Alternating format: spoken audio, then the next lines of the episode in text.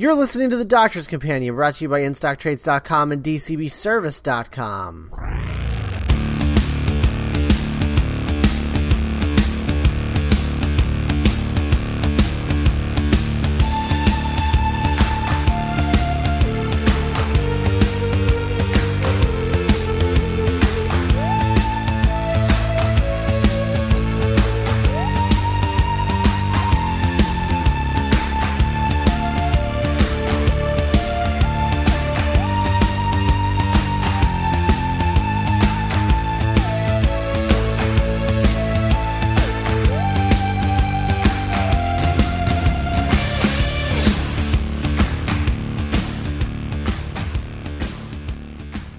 Hi, hello. Out How of nowhere. everyone? Out of nowhere. Look, well, we didn't go away. We're still here. oh, oh, wow, wow. We uh, w- really pushed through that one, did we? Yeah, we're we're still here. Uh, for, well, I just I know that I know we lose like seventy percent of our listenership when it when we go back to Classic Who. So we can just say anything now. Like, we can Yeah, just, I'm just reminding people we're here. Hi. guys. I secretly love the Moffat era. Like, I secretly just love it. It's my favorite thing. it's the best era of Doctor Who ever. we're still here. Uh, I'm Scott Corelli. And I'm Matt Smith, but I'm not that Matt Smith. Yeah, and we're we're still from MindRobber.net, the home site of MindRobber Productions, where we talk about all the things on podcasts, like this one, The Doctor's Companion, where we talk about Doctor Who, even when Doctor Who isn't on TV. Uh, and then the Mind Robbers Versus, where we pick a show we love and we talk about it episode by episode. Currently, we're talking about Superman the Animated Series and Batman the Animated Series. And then also, we use that podcast to get uh, really detailed analyses of uh, big tentpole movies that as they come out. So we uh, this year we started with Iron Man three, then we did Star Trek Into Darkness, and the next one is probably going to be Man of Steel. Um, so uh, subscribe to the Mind Robbers Verses and don't miss out on those. Then of course our flagship podcast, The Mind Robbers, uh, where we talk about everything else. And if you like our shows, you should review them on iTunes. But If you have questions, comments, concerns, you can email those to us at podcast at mindrobber.net. Uh, but if you want to start a discussion, you're want to go to the uh, website, mindrobber.net, find the post to this episode, and then you're going to leave a comment. Then other people will leave comments, and that's how we have a discussion uh, on the internet. Uh, and then uh, finally, tell your friends and remind them that the show keeps going, even though there's not new episodes of Doctor Who. Um. Okay, so we're back to Classic Who. Yeah, we are. Yeah, we are. Uh, we're talking Robots of Death, which is a Fourth Doctor Leela story uh, from the from the tail end of the uh, Hinchcliffe Holmes era. Yes. Um, so what what do you got for background and significance for this one? Yes, like you said, background and significance of Robots of Death. Um, written by Chris Bou- Boucher, directed by Michael Briant. This is the very tail end of the Hinchcliffe Holmes era. Uh, they do this story, and then they do the Talons of Weng-Chiang, and then Hinchcliffe leaves, and then Holmes leaves a couple stories later, um, at the behest of Graham Williams, who asked him to stay on after Hinchcliffe. Holmes was going to leave after Hinchcliffe, but that's a story for another day. Um, Robots of Death comes from a writer named Chris Boucher, who is a very promising uh, writer that Holmes kind of found. Uh, Boucher was tasked with writing The Face of Evil, which is the story right before this, in which he introduces uh, Leela and, and has all these great ideas. And uh, Holmes had commissioned a different story from Douglas Camfield, who was a director. But that story kind of fell through, so they needed something very quickly. Holmes himself was going to be writing the finale, so he uh, instead of writing a brief about who Leela was and having to rewrite that a lot, he just brought in Chris Boucher again to write a very quick story so that he would he could just use Leela um, and not have to worry about the characterization of her at all because uh, Boucher had essentially created the character. So Boucher came in, kind of wrote a very quick uh, story about robotics and a murder mystery based on uh, Agatha Christie's Ten Little Indians, uh, and it's considered one of the best stories of the era. As we're going to see in just a few minutes, why that's true. Um, uh, Michael Briant, this is his last story directing on. This is his last story that he directed on Doctor Who. Uh, he's previously directed like the Sea Devils and like a, a Dalek story. Uh, he did Death of the Daleks Revenge of the Cybermen and um, the Green Death. He actually did the Green Death, which I'm really fond of. Uh, but Revenge of the Dal- uh, Revenge of the Cybermen, Death of the Daleks, not great, not great. So this is a guy who really depends on his story. Uh, the one thing that I found really interesting when I was researching for this is that uh, Briant really hated Boucher's script. Um, he just really didn't like it, and so he uh, emphasized production values on it, which was really not a problem for the Hinchcliffe Holmes era because they're big on massively overrun budgets and big, expensive productions. So Briant made a big push for something that was very uh, esoteric, very aesthetically pleasing, which is why everything looks just completely insane and why there's ridiculous hats and eyeliner and all sorts of crazy things like that. Which is funny because Briant was wrong about the scripts. and mm-hmm. so so what you have is you have a, a, writer and director who are not necessarily on uh, on, t- on, like on the same level, but they're both putting out some of their best work, um, which is really amazing. Of the three stories that Boucher writes, he would come back eventually and do Image of the Fendahl, which is a really uh, one of my favorites. I love Image of the Fendahl.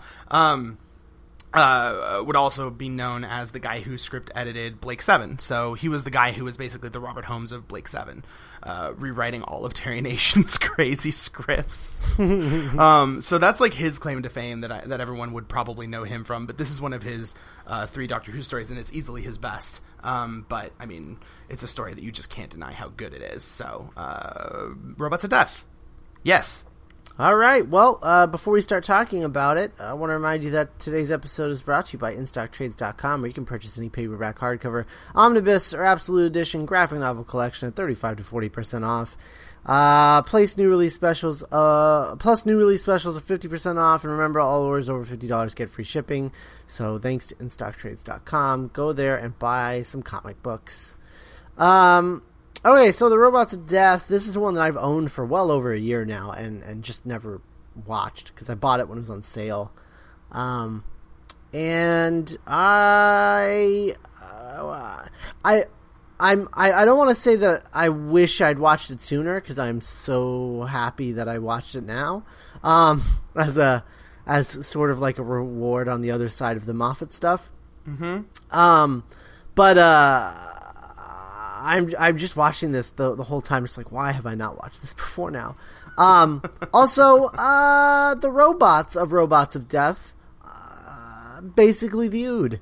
Um, I mean, that's that's the, the they're the robot Ood. Um, yeah. I mean, that's that's kind of what this is, which is uh, fascinating. Um, I mean, their eyes even go red when they do bad stuff. Mm-hmm. Um, really interesting. Um, so yeah, no, I like that. I like all of that a lot, and I think that honestly, I'd say if you were if you were going to look back at Classic Who, and you were and you were to pick the top five most influential Classic Who stories on New Who, this would probably be top three. Hmm. Um, just because like I'm watching this and I would often forget that I was watching Classic Who mm-hmm. because because the story is so like relevant to now. Like I could just, I mean, I I I could see them doing it, and and they did. Um, yes, yes, with the Ood. Uh, so you know, it's just it's it's interesting watching this and being like, oh, okay, well, this was one that uh, they definitely saw and was like, yeah, this would still work in modern context. Um, and then that's when they did the Ood, I think, because mm-hmm. uh, it's so similar. Like how how could that not be related? Sure. Yeah. No. Absolutely. Yeah. It is. It yeah. is something where it's because it is the same sort of thing. Where I mean, it's weird because I hadn't I hadn't made that comparison, but you know, we're talking about the Impossible Planet in just two weeks, um, mm-hmm. and I'm I'm gonna have a hard time seeing anything different. Granted, the solution is very different. Both of the stories have different aims, um, but you're right. Like it is a it is clearly Ood esque in that this is uh, the idea of slaves as a as a concept and slaves going rogue is something that is very much on everyone's mind or can be at times. Um, and it's and it's interesting. I mean like the one difference is that this is dealing with the politics of robotics which uh, New Who wouldn't really have time to do in a 45 minute episode, and certainly not as as big as this. This is a this is a Mm-hmm. mystery that unfolds over four episodes as you learn more and more about the society and the world that Boucher's creating um, as he goes along, which is Mm-hmm. really fantastic to watch and see. Yeah, it's, it feels very lived in, which is great. Um, and it's not it's not something that you normally get with classic Who. Like it really does. Like most of the time, when you come in and you meet a civilization in a classic Who story, it usually feels like they were just created for this story. Like it mm-hmm. never, it very rarely does it feel like these people lived before this story and will continue living after it. Yes. Uh, but Yes. here, I, I do feel that way. So. Mm-hmm. and that and that's a byproduct of just creating a really good mystery i think like Mm-hmm. because all of the pieces have to make sense at the end all of these characters are given believable characteristics and backstories like the the, the i forget i forget his name it's like Ta- Tavon or whatever his name is. Um, uh, oh, Taren Capel. Like Taren Capel is is fascinating because like I mean, one, it's a really clever idea. It's this guy who grew up with robots and thinks he's a robot and wants to be a robot. Yeah. but like, but like you He- know, he's uh, what like Mowgli, right? Yeah, basically. I mean, He's like robot Mowgli. robot Mowgli. yeah, like he he's given this ridiculous backstory that makes all of the pieces come in, and like having seen this story several times and and watching it again, like you just watch it, and yeah, they totally give it away in the second episode with a single shot where it's like, oh, those are clearly his pants. Um. uh, it doesn't change the fact that all of the pieces are there, so that there's something just slightly off about him, and you never quite know what it is until you know he walks up wearing robot makeup, and you're just like, oh, he is not just crazy; he is way gone, like just totally, totally gone. Um, but even, but not just him. I forget what the guy, name of the guy is who gets uh, robophobia, but like robophobia is a really like watching him just descend into madness is just fascinating and and really awesome to watch and the right reasoning behind that is just great. Um, and it's just all of those things like you said just make the world believable. It makes the mystery that much more engaging and compelling because you're dealing with these real characters. Um, and it's you know it hurts to see some of them go down because they're Yeah. so they're so interesting all of them uh, it's great. It's just really Yeah. great. No, I I um I loved this. Uh, I would I would even go so far as to say like this is probably one of my favorites. oh um, sure yeah Of of all time, like I I I I, I, I honestly I, I think I'd have a hard time finding that many that I like more than this one. Um, yes It's really good. Like I even I think I even prefer this to a few of uh, Holmes's stories that I've seen. Sure. No, So absolutely. Mm-hmm. it's it's just it's excellent. It's just it's just excellent. Um, Yeah. undeniably excellent. Yeah, that's that's my argument. It's like City of Death. Like it's it's it's basically the City of Death of this era where it's kind of a gatekeeper where it's like this is just baseline excellent Doctor Who that's working on every level. There's not Uh-huh. a point of the story that isn't good. The only things that make stories better than this are when they go above and beyond the call, if that makes sense. Mm-hmm. Um, your your Talons of Weng-Chiang's, for example, or your uh, Caves of Androzani's, or your War Games. Like, Mm-hmm. and it's very you like. This is probably in my top 10 if not 10 15 like it's Mm-hmm. it's so undeniably good. Like you can't i don't know how you can watch this and not say that it's just really spectacular. And i mean part of that is down to something like the design the Voc robots themselves are Oh yeah. terrifying. Like just truly terrifying. One of the one of my favorite designs in all of classic who. Just Oh, yeah. so fun to watch and just look at because they Uh, and even the uh, even most of the effects work like gangbusters. I mean, Mm-hmm. um, the only one that I I find questionable is the red static in their eyes. Mm-hmm. But when it's used in the syringe, I'm surprised at how good it looks. yes Um, like it, it looks great. The red static in the syringe looks great. In their eyes, it's a little messy and not quite. Uh, it doesn't look quite right. Um, I liked it when they were didn't well, didn't in the first episode weren't the red eyes a solid red? I liked that better. I think so. I don't remember. And then they just changed it to the red static randomly. It was weird. I don't know why they did that. Um, but when it was just the when it was just the plain red, I loved that. I loved the red static in the syringes. Um, Yes. It was like uh, lightsaber technology or something. I don't know what was going on there. It was really cool. Uh, it looked really great. It looked really great. hmm And, and and like that, I mean, that's one of those things that I mean, the you're because you're right. The effects like that, there, there's that static. There's all of the choices where Briant will shoot like normally when you shoot something on blue screen, you're shooting the background in blue. You're shooting the background. You're making the background blue screen, and everything else is you know our characters, whatever. But Briant flips that and makes the foreground what's normal and makes the background blue screen, um, and makes the and the background is cl- what our our ca- our characters are actually doing. And watching it like that.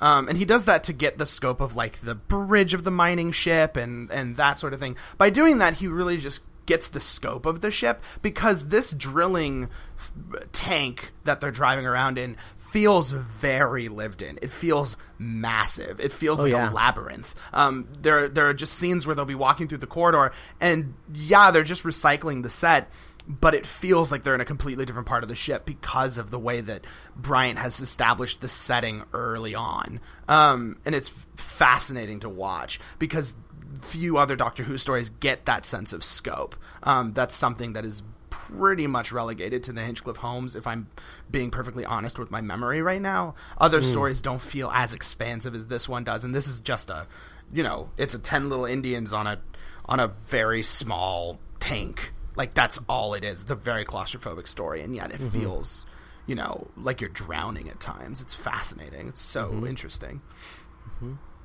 Um, yeah, no, I mean, I, I it's it's funny because it's like it's hard to even really talk about it because it's just all so good.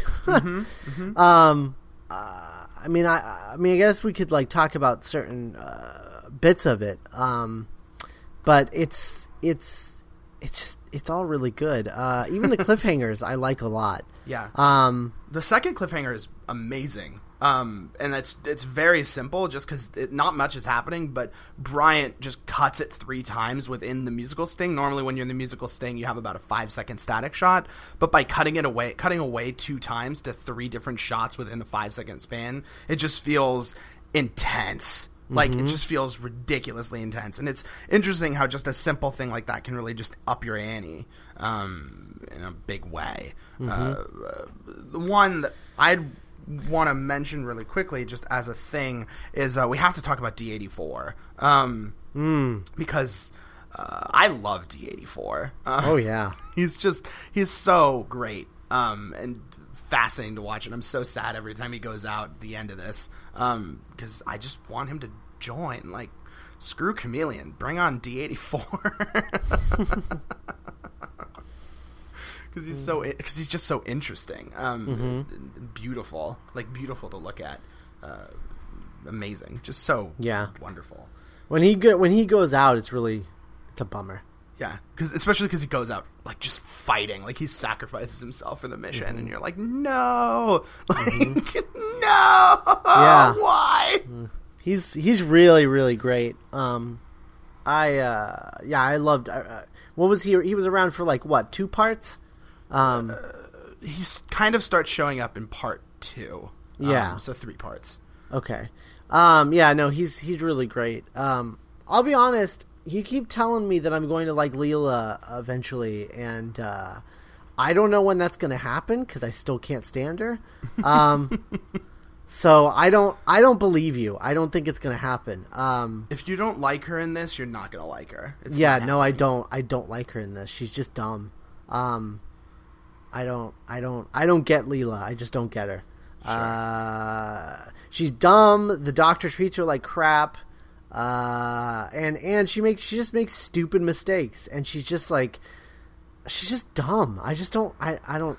I don't. I don't know what she brings to the table. Um, as a companion. So uh, I I like it's just her constantly like oh, I'm gonna fight this thing, and then the doctor's like, uh, don't do that, and she's like, oh, seriously, and he's like, yeah, and she's like, okay, See, I don't. I don't think it's that at all. I mean, like the thing about the thing about Leela that's interesting to me is just that she is this. Um, she's just completely out of her depth because she understands things and doesn't understand things. It's the same way where like to use a very ab- like just abstract example in Objects in Space, which is the last episode of Firefly, uh, uh, Joss Whedon on the commentary talks about the scene where the crew of Serenity are talking in the dining room about what they're going to do with River because she's a loose cannon. And in that scene, there's a part where River is listening from below, um, listening to the world above, and Jubal Early, the bounty hunter in the episode, is listening from outside of the ship. And one of the comments that Whedon makes in that episode is those characters are listening to the same conversation and they are both understanding it more than the characters inside the room and not understanding it as much as the characters in the room because they're on different levels. Leela kind of brings that aspect to the companion role. She is not of any world that we understand. She is. Uh, do, you know Leah's, Leela's origin story at all? She she's like a a warrior from like a, a Planet of Savages, right? Not really. Um, the idea is that there was this. Uh, there was this spaceship that crash landed on a um, on a on a planet, and there were two factions of tribes that were birthed out of the spaceship. Where two, one were the warriors, like the soldiers, and they went out into the wilderness and they lived and they completely just lost track of everything and, and reverted into savagery. And there's another group that's you know the more brainy nerdy types who are stuck on the actual spaceship. So so Leela is from a far she's a far future savage, which is an interesting juxtaposition. So like she she is very much savage. She is this character who runs around with a knife and just wants to stab things because that's her her life. Her life is in the jungle and the tough on tough streets, I suppose. But she's also this character who has this really nice heart and who is just trying to improve herself and be better and be smarter. And you know, uh, the doctor's trying to to be, make her into a better person. Like I love all of that. I think Louise Jameson is a really great person. When you realize that what she's doing is very much based on irony, I think it gets a little bit better. I don't know if, if that's something that you've looked into because it's not. She's not a character who you should be taking terribly seriously. She is kind of a joke, but it, within that joke, she's also kind of a badass. Um, and that's like it's this weird juxtaposition that I find I really like. Um, she's mm-hmm. not my favorite companion, but I think that she is given a short shrift. But like you know, her and the first her first four stories is amazing. Um, Face of Evil, this Talons, and Horror Fang Rock is great, Leela, um, and wonderful to watch. Like she's just you just have to come at her with a bit realize that the writers are very sardonic when it comes to her. That she is earnest, but that earnestness is irony from their perspective um, because she's so out of her depth and out of her league. She's seeing robots, she doesn't get it. See, I hear all that, and all I'm hearing is Strax, Strax, Strax, Strax, Strax. I get because, that because that's how that's how Moffat's writing Strax is exactly the same way. Right, but I don't think that Strax is as interesting a character as Leela is. Because because Strax has nowhere to Obviously. go. Obviously. Clearly, right. Yeah. But like Strax has nowhere to go. Like Leela mm. is constantly Well, but d- does Leela go anywhere? I mean, well, she gets married off. It's weird. Um, it's a really uh, disservice to her character. I mean, uh, they're trying to. She's trying to make herself better. I mean, she's trying to be this person who's seen, but she's not like a typical companion at all. She's not around to like you know have a fun adventure. She's just around because she's friends with the Doctor. And yes, the Fourth Doctor is not the nicest person to her, especially given something like Invisible Enemy mm-hmm. but it, there is a charming companionship there that I really enjoy. I I don't I just don't I feel like if he's taking her under his wing to try and teach her something about the world and to teach her to be less of a savage, I I don't like the interpretation that he's just like constantly impatient with her. Like it just doesn't it doesn't make any sense. Like those two things don't work together in my brain. Sure. Um, so I just don't buy it. I guess. Sure, and I and I would agree. I mean, the the problem inherent in making Leela this character who is to be taught, as we ta- as we'll surely talk about in Talons of Weng-Chiang, is that it's this idea that you have to educate the women. The men have to educate the women. Like, and that's why I'm reticent to say that he's trying to teach her because the relationship is complicated. I don't think he's trying to to teach her because honestly, I don't think he cares. Um, like, yes, he wants to make her into a better person, but we all want to make our friends into better people. Um, but I, I'm reticent to use the phrase educate because educate ends up coming off a little bit more misogynistic than I'd like it to be, regardless of whether or not it is. Um, I mean, that's my reticence with it, but I agree that his his impatience is is is trying, but I hardly think, but I don't I don't think it's as glaring here as it is elsewhere. This is more manageable for me, um, mm. especially here in Talons. Um, like this is nowhere near Invisible Enemy, where I just am disgusted. Uh, I just think. I, I, I just don't think she works as a fourth Doctor companion. I think she'd be a much better fifth Doctor companion. Sure. I think she just makes more sense there. I don't. Uh, it seems like a mistake to put this kind of character with the impatient doctor. Um, sure. Because that's, I mean, if if if I could define uh, Tom Baker's doctor as anything, it would be a complete lack of patience um, for anybody. Even when he is, I because I, I I seem to remember there's scenes where he's like being patient and the companion's impatient um, Sure. and he's just like chill out you know just relax. But even in that even in those moments he's impatient with the companion not having patience. Yes. Um so like i he's just very impatient with people and he doesn't he just doesn't deal with them very well. That's why someone like sarah jane works because sarah jane as a companion for the fourth doctor like she is completely self-reliant and she can just go and, and do her own thing. And she, the doctor can help her out of jams sometimes but like she's always trying to do stuff on her own. Whereas this feels like he's constantly having to like i don't know uh, babysit her. Mm. it feels like a babysitting thing and i don't i don't like that. That's not that's not what i want from a doctor companion uh, situation Yes, agreed on the not wanting babysitting, but like looking at this, like there's parts of this where she is very autonomous. Like, yeah, she joins up with the doctor several times, and yes, there's that thing at the end where he's just like, turn on the helium gas. um, yeah.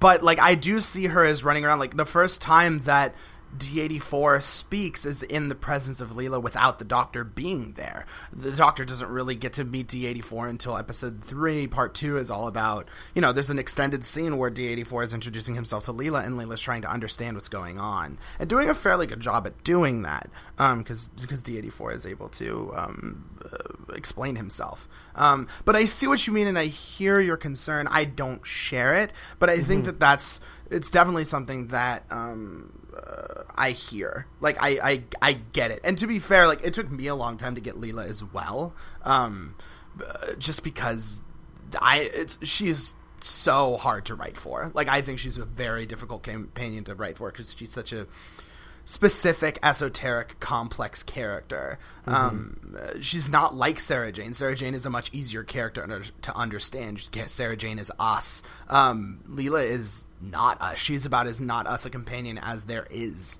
Um, mm-hmm. and that's, I mean, I mean, that's, it's hard to get into. Uh, uh, most people like her because she wears skimpy outfits. I mean, to be honest. Uh, yeah, I know that she's a favorite of fandom, and I'm fairly certain that that's the reason why. Mm-hmm. Um, well, I mean, it's a whole other problem. it is. It is a whole other problem. But I, but I will say that I think that amongst other things, I think Louise Jameson is brilliant. I think she's really, really great at being Leela. Like I love watching her work, and I love seeing her on the show. And I just every time I watch her more, I like her a little bit more. I'm at that point now. Then again, I'm also at a point where I really do like Tom Baker as well. so I came around on that one too. See, I can change my mind people who hmm. think that I can't after the name of the doctor. Um, so I mean, so I mean, there's, I mean, there's that. Um, maybe someday, but Robots of Death, thumbs way up. Just oh yeah, such a a real gem of the era. Like considering like this season, like this is the same season as um, Talons and Deadly Assassin. Is this story like that's insane? Like three of the six are those three and and like that's to say nothing of Face of Evil, which I think is pretty good, Hand of Fear, which I think is pretty good, and Masque of Mandragora, which I think is underrated. Um, not none of which you've seen, I believe. So, like just Hinchcliffe Holmes, man, just the good stuff, the real good stuff. Mm-hmm. And speaking of them, but in a minute. Yes, uh, we, we're going to talk about Roots of Evil in just a sec. Before we do, we want to remind you that today's episode is brought to you by DCBService.com. DCBS, is the site that lets you pre-order all your monthly comic book statues, action figures, anything you can get from a local comic book shop. Uh, you place your orders two to three months in advance. Monthly discount specials up to 75% off, and regular discounts are 40% off. Ship as often as you like, with orders as large or small as you like. You only pay $6.95 in flat rate shipping. So thanks to DCBService.com. Make sure you're checking there uh, every month because there's always tons of Doctor Who stuff um, every month, and uh, tons of like merchandise, like toys, comics, all kinds of stuff, and especially, especially uh, this year, there's going to be tons. Um, there's an overabundance of, of, of Doctor Who merchandise because of the anniversary, so. Uh, make sure you're checking out dcbservice.com and get your uh, discounts on all this Doctor Who stuff that's coming out. Um, speaking of things coming out for the uh, 50th anniversary, uh, The Roots of Evil is the newest ebook uh, to be released, the newest e novella. Um, and uh, this is our fourth Doctor one. It's uh, it's it's written by Philip Reeve, uh, called The Roots of Evil. It's Leela and the Fourth Doctor, and um, in this they go basically the doctor and leela show up at this space station that's grown out of a tree um, and the doctor finds out that they're they've been waiting around to get vengeance on a man in a blue box uh, and they uh, they basically like they attack the doctor. The doctor realizes it's a misunderstanding and that it's actually wasn't him yet. He does he, he they they they're mad at the doctor, but it's not it's not him. It's actually the eleventh doctor that caused the problem 900 years ago, and he's sort of showing up out of order.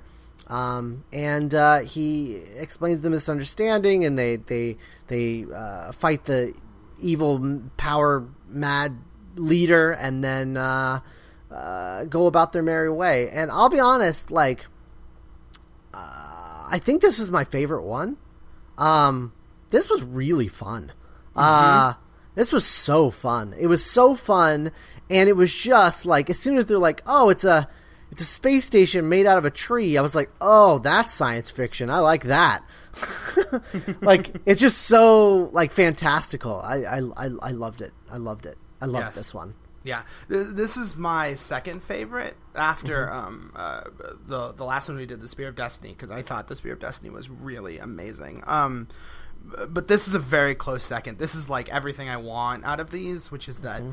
you know it's a huge send up to the Hinchcliffe Holmes era. It's based on like just horror. Um, it, I could just slot. You could. It's weird that we're talking about this Fourth Doctor story, Robots of Death with this because it's so tonally similar, even though this takes place well after that because K9 makes a cameo for no reason. Um, and, and uh, uh, but watching it, like looking at it, it just feels like it's straight out of this era. There's a possession, there's horror, there's um, big, massive, just images and, and wonderfulness, but it's a great sort of story about you know the Doctor coming out and uh, uh, being after, like coming up and fixing a mess that he might have caused. Um, which is something that Robert Holmes did in, say, uh, Brain of Morbius and Talons of Weng-Chiang, where the Doctor is fixing something that you know had come before. He's cleaning up a mess. Um, and this is that sort of thing. I, I thought that the Eleventh Doctor thing was slightly gratuitous. Um,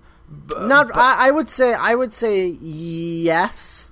But I got mo- in mo well, I would say yes in most cases, but this being the 50th anniversary year, I would almost want more of things like that. Sure. Um, more of those uh, links, I guess. Mm-hmm. Um, in these things, so I, I really enjoyed that because I like the linking back. I mean, I, I, I mean, I would have rather it been like the tenth Doctor, uh, mm-hmm. just because it's like, do we really have to go to the one that is current?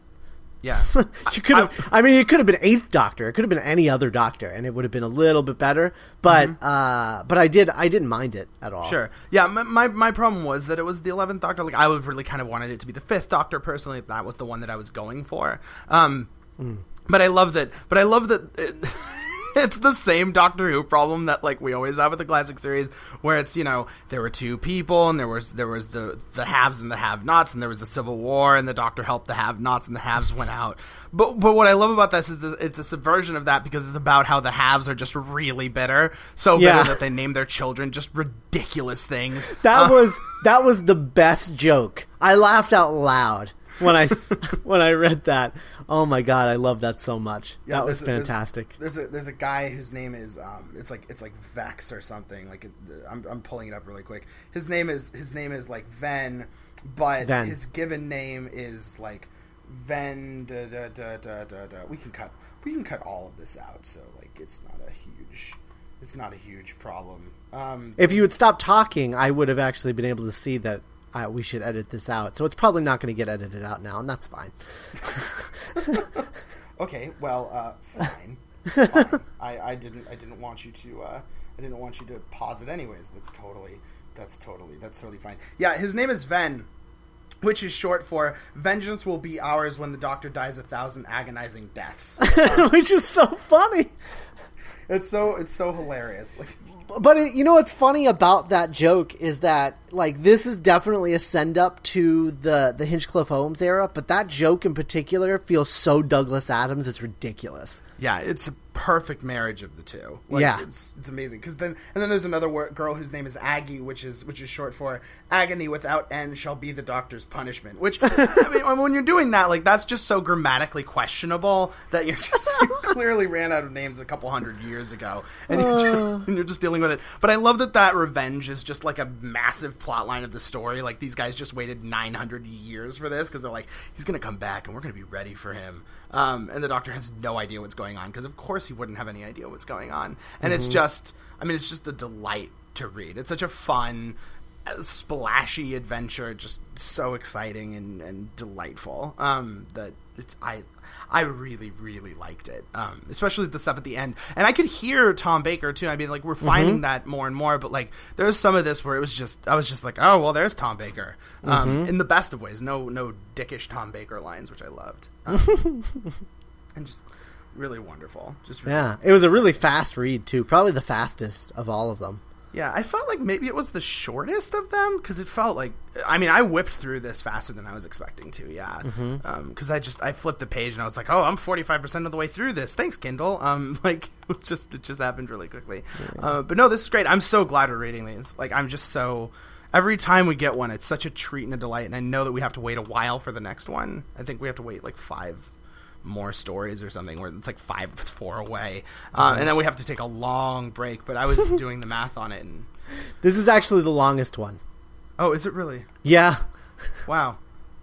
I just looked at page counts and it was 41, 44, uh, 50, and 55. So. Wow. Wow. Yeah. they're getting longer. Um well i mean that, that that's funny though. I think the thing that made the third one feel really long is just that it was very much divided into lots of chapters so that you know you had a constant sense of how much it was changing every couple of pages which i which i liked um but this is great i can't wait for um for uh, Tip of the Tongue which is the next one and then we're I hope it's good. I hope it's I, good. I I hope so good, but if, if it's any if this if so far as any indication, we're in a really great place with these. Like I think the only one I haven't liked is the second one, just because I thought the second one was mad boring.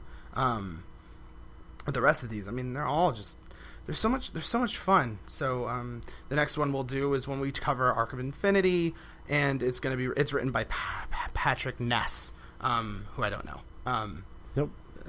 whatever. Um, Yeah. um, but uh, next week uh, we're going to be talking about the first Doctor story, The Rescue, um, which should be interesting. It's a short one, isn't it? Isn't it a short one? yeah, two parts. Yeah, two parts. Awesome. Um, so we're going to be talking about that soon, and then on the other side of that, uh, Tenth Doctor story, The Impossible Planet, the Satan Pit. So uh, the the actual Ood instead of the robot Ood. Um, the Wheel in Space, Second Doctor story, and then uh, Arc of Infinity and Tip of the Tongue. So that's what's coming up in the not so distant future.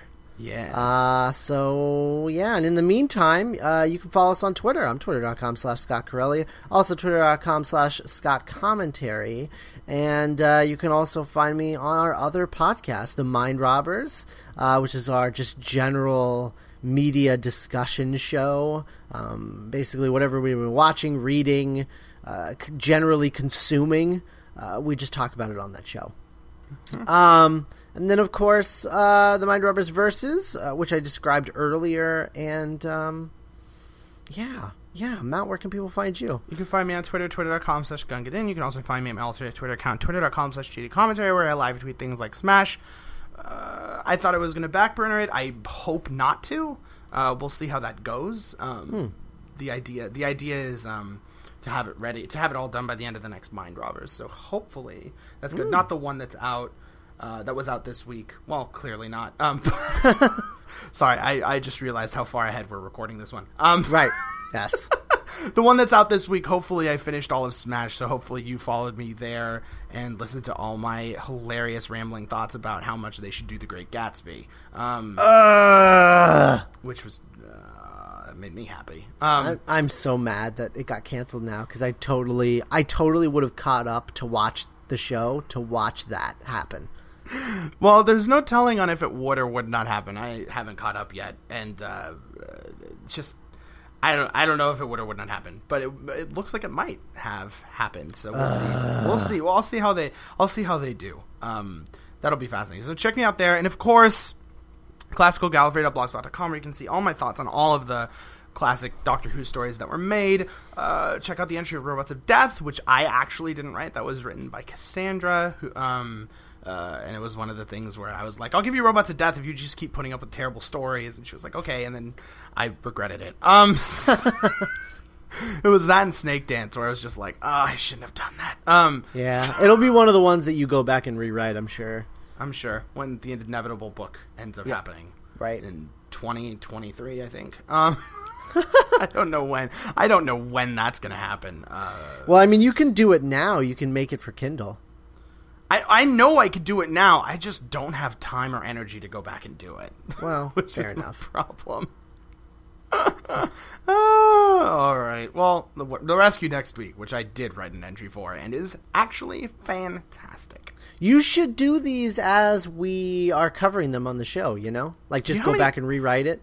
Do you know how many hours that took? Like each part took me anywhere from 30 minutes on a good part to 2 hours Hmm. on a longer part. Sometimes longer. So, you know, Yeah.